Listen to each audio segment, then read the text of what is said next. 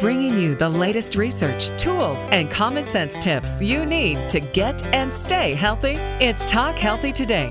Here's Lisa Davis. Hi, I'm Lisa Davis, and I'm always looking for ways to get good recipes from whole food ingredients. So I was so excited to learn about Mia Moran. Her book is Plan Simple Meals, Get More Energy, Raise Healthy Kids, and Enjoy Family Dinner. That works for me. Hi, Mia. Welcome to the show. Hi, thank you so much for having me. This looks like such a beautiful book. I, am just, oh, and you, you have such a lovely smile, and all the food is so colorful and fabulous. You know, I was reading in the introduction, you write that six years ago you lost 65 pounds, and you say that that's the least important part of the information you want to share in that book. I thought that was really cool because so many people are just like weight loss, weight loss, weight loss, weight loss. But what about just yes. health? So talk to us about that. Well, one, I actually tell people all the time who are trying to deal with weight loss that I actually think it's a blessing because I feel like on the inside, whether you have weight to lose or not, you can still mess up your insides the same, and weight's almost like a sign. So I was grateful. You know, in hindsight, I'm grateful for that sign. I had no idea at the time. Um, but you know, I I jumped into it for the weight because that was really tangible. But what I immediate what immediately happened, and mind you, I just have to be clear that I had done sort of different diets over the course of my life for sure. I had never, you know, gained 85 pounds in a pregnancy before that moment, but you know, I had other ups and downs of 10 pounds. But this was the first time that I really looked at the food, and it made just such a huge difference. And so, just three days in, um, I had always taken medicine to get my period. I got that. I had seasonal allergies that I took Claritin for every single day of my life those went away. I haven't taken that since.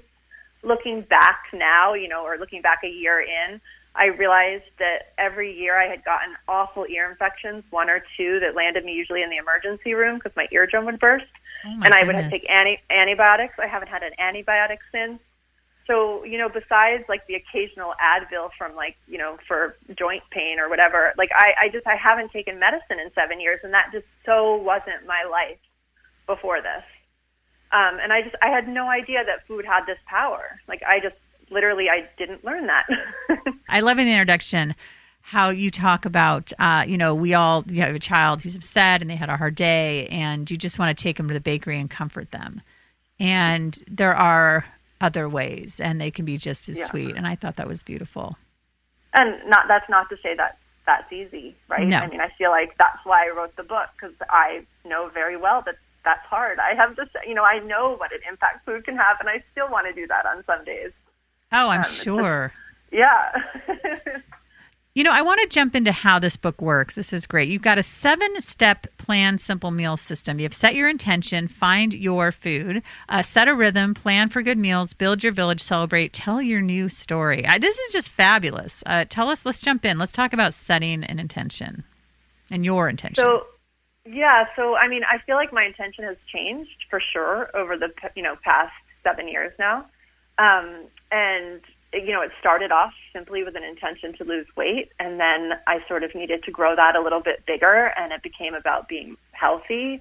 Um, and then I had to loop my. I realized I needed to loop my daughter in because I fully admit in the book and here that I was very self-centered when I started this because it was it was so overwhelming to me. I just had to focus on what I could do.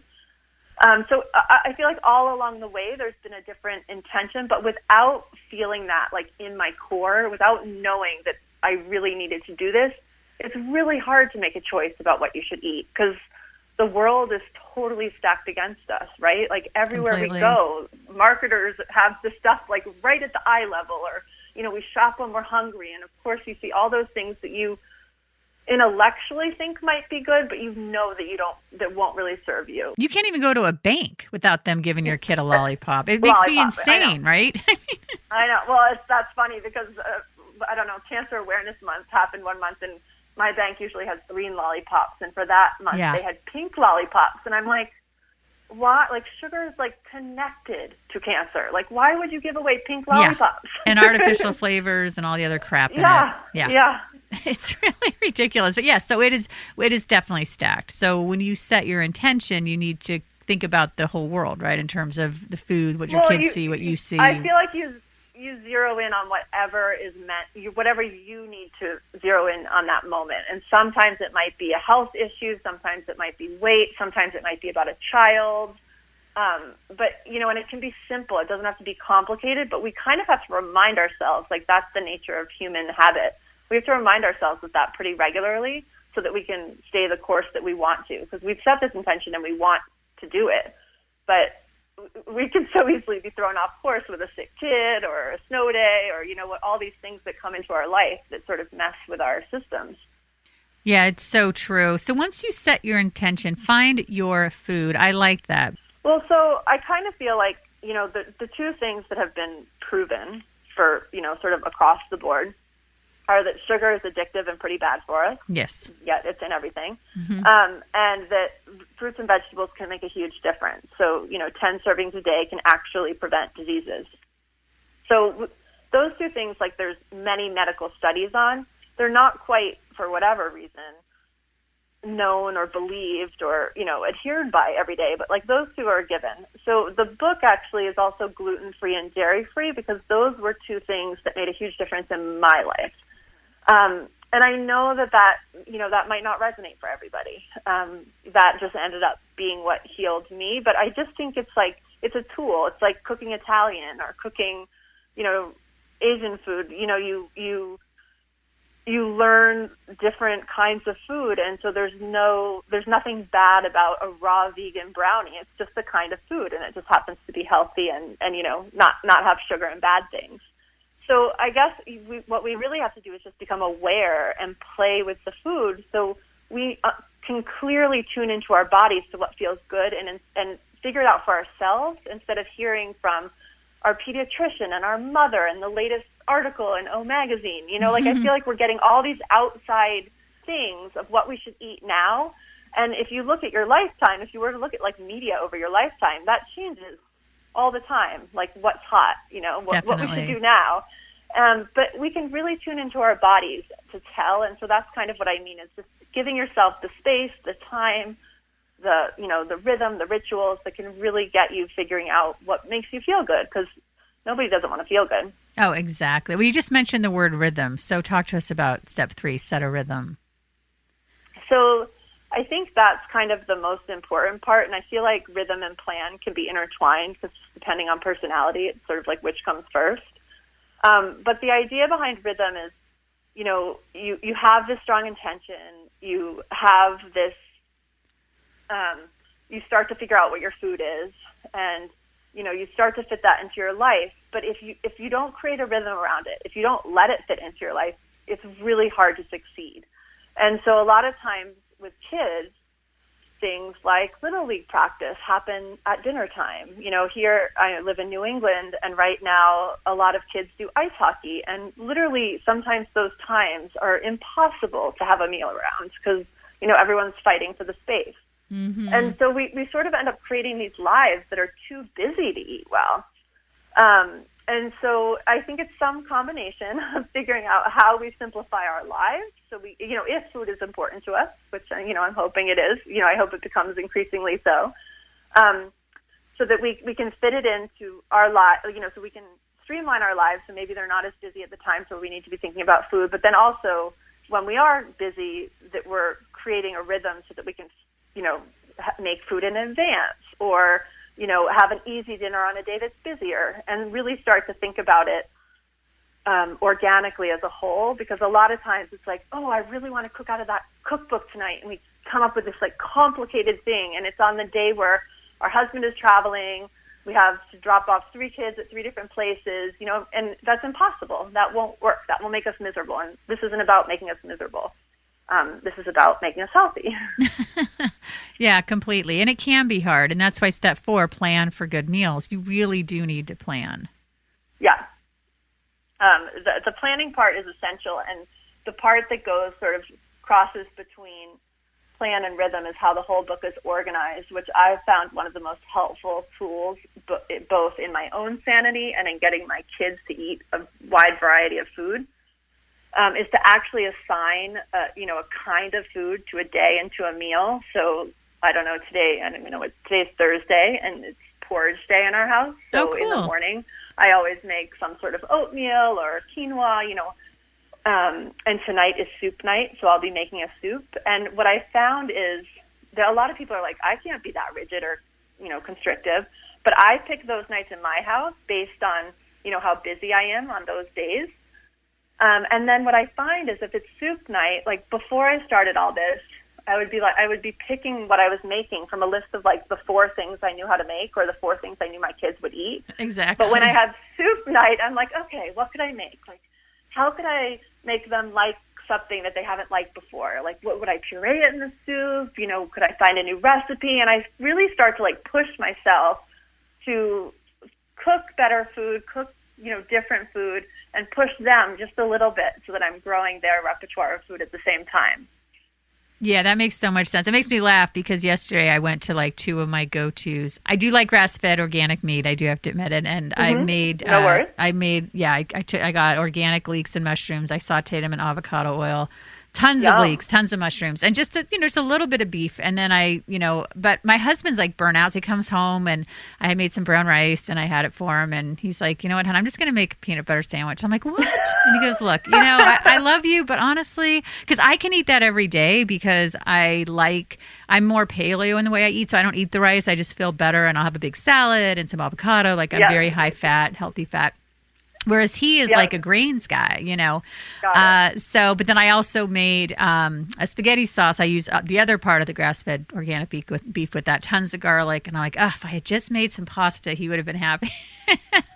but he was a good Actually- sport about it. I love that, and I love that he made a peanut butter and jelly sandwich. And Yeah. that's actually one of my favorite um, meals. That's one of the dinners in the books is rice bowl night. Mm, nice. Um, and I love that because it solves a little bit that problem. So in our house, um, I don't eat the animal protein, as you just pointed out, but my three kids, well, two of my three kids will. My seven year old just declared herself a vegetarian, but that's oh, recent. nice. Um, yeah, yeah, I don't know where um, I do know where that came from, her mother, but anyway, and but the other three, my husband and my other two kids, will eat animal protein, and like for example, I love mushrooms, but nobody else does. So on rice bowl night, I'll sort of make a grain um, and maybe some sort of protein. Sometimes it's plant based, sometimes it's beans, but sometimes it'll be you know chicken or whatever in a bowl, and then three or four different kinds of veggies, and everyone puts it together in a bowl. Oh, see, that's So awesome. those of us who are more veggie based can fill our bowls more veggie based. Like you know, the kids always like to put a good base of rice, um, but then they're learning to really change the color of that bowl just because I'm modeling it. You know what I mean? Oh, that so makes so much sense. I love that. Yeah, and over time, it's made a big difference and helped with that issue of like you know, we all crave slightly different things, which is natural. Speaking of craving something natural, I want to talk a little bit about our fantastic sponsor, Organifi.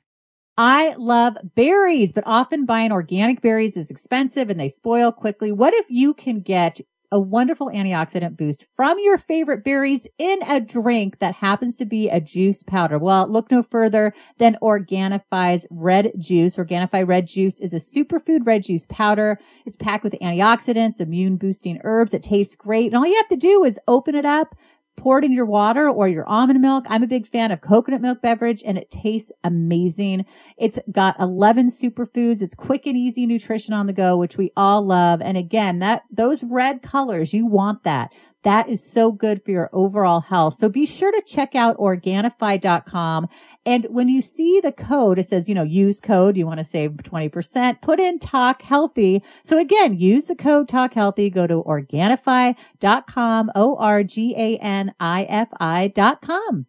All right, Mia, let's jump into build your village. That is step five. So, again, folks, if you miss the other steps, you can go back, but stay for now. Let's talk about what does that mean, build your village? So it can mean a lot of things. um, I think it starts it starts back at the beginning with really getting clear yourself on your intention. You know, as the caregiver, as the mom or the dad or the person who's in charge of food in a household, um, or you know, just the person in charge, um, and getting clear on yourself, and then.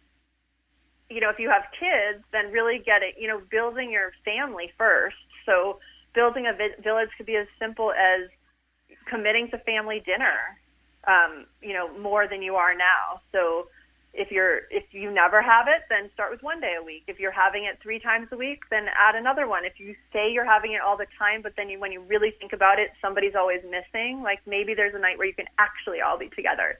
So building that is is definitely important. And what I found most helpful is just really walking your talk. Like it really does all start with with you. Yes. Um, and when you do that, you find that like you won't you know you won't go to a party and want to eat the cake and the brownies and the crackers and cheese. Like you just won't because you don't feel good but you'll start to bring your own thing and people will love it. Um, you know if you follow good recipes and make it really good. Uh, what i found is people gravitate toward it and love it. Um, and you start to get you know, fans, and, and I'm not even saying, like, uh, I'm saying that this happened way before I made a business or thought about writing a book. I would just notice that people wanted that food. They wanted new ideas. They wanted it to be, they wanted to go to a party and leave feeling well. And so, you know, people will start to ask questions of you. And I feel like a lot of times when we're trying to get healthy, we feel bad when we go into those situations. Yes. You know, like people are, we're going to be rude because we're not going to want to eat everything that they have. So either we shouldn't go or we should just eat what they have that night and then not feel good. But but pe- but people want this, and the more we can like show up authentically, the more we start to create this group of people around us, you know, who want the same thing. And very organically over the course of seven years, like I can name you know, six or seven families who we can definitely go out together, eat together at either person's house, and they're serving us like in a way. You know, we have um, two pretty specific allergies in our house, so sometimes I'm not trusting of outside of situations. Oh, definitely. But but I'm totally trusting of these people because they've kind of been with us on the journey, and, and they're our tribe, they're our community. Um, and then the the like the bigger part of all of that is that I really feel like if health is important to us, we really can't feel bad about it, especially right now. I don't know. I'm totally pumped after you know the current election and that the march and my daughter went and made these hats it was just like it was so amazing to see groups of women gather totally and i really do feel like the only way we're going to change the state of our standard american diet is like one person at a time being totally authentic about what they're doing and just sort of spreading it. Like it's got to be a grassroots movement. Like nobody in the government is going to all of a sudden change the schools and change the rules and doctors aren't all of a sudden going to understand. Like it really has to start from us. Um, and we will create this amazing community that will shift everything. Oh, you are fantastic. God, you got me so excited. you got me wanting to celebrate good times. Step six. All right. So step six is Awesome. celebrate. All right. Let's chat. What, what, what, I love to celebrate. So, uh, like, I think that with food, we can be really hard on ourselves, right? Like, oh, yeah. You know, I'm it's- the worst. especially right now. It's January, right? And so everyone's made these New Year's resolutions, and Mm-hmm. you know, maybe they didn't start on time, or they did it for a week and then they gave up, and or it's like a lot of time has gone by, and basically, if you looked back, you've gotten so much healthier over some span of time. But we, we're so hard on ourselves, and we don't we don't give our time. we- We don't celebrate like what we have accomplished especially as women. And so that's kind of like the first part of that chapter is really just celebrating the small moments, knowing that drinking eight glasses of water a day is like an awesome, totally doable change that we can all do and you should celebrate. Like getting to bed on time. Like it doesn't all have to be complicated to be healthy. You know what I mean? Oh, definitely. Some of it we just know about. um, and that chapter goes on um, to talk about, you know, actual celebrations and coming together. And, you know, family dinner is a really important part of that, just coming together as a, as a family or a group of friends. It's funny, I, I met this whole group of people. I was on my book tour um, who come together like it's family dinner, but actually they're in college. Oh, how fun. So I just feel like that table, like the idea of that table and coming together around especially healthy food and the conversation is just is so important and really honoring that as a celebration each day is just a really it's a really great way to stick to eating healthy food um, because it's so important. It's funny because a lot of people just say, well, it doesn't really matter what we eat. Couldn't we just order pizza? but food does affect how we act. You know, Yes, so we talked a lot about like disease and stuff, but like my kids know like that if they eat certain foods, they go off the wall.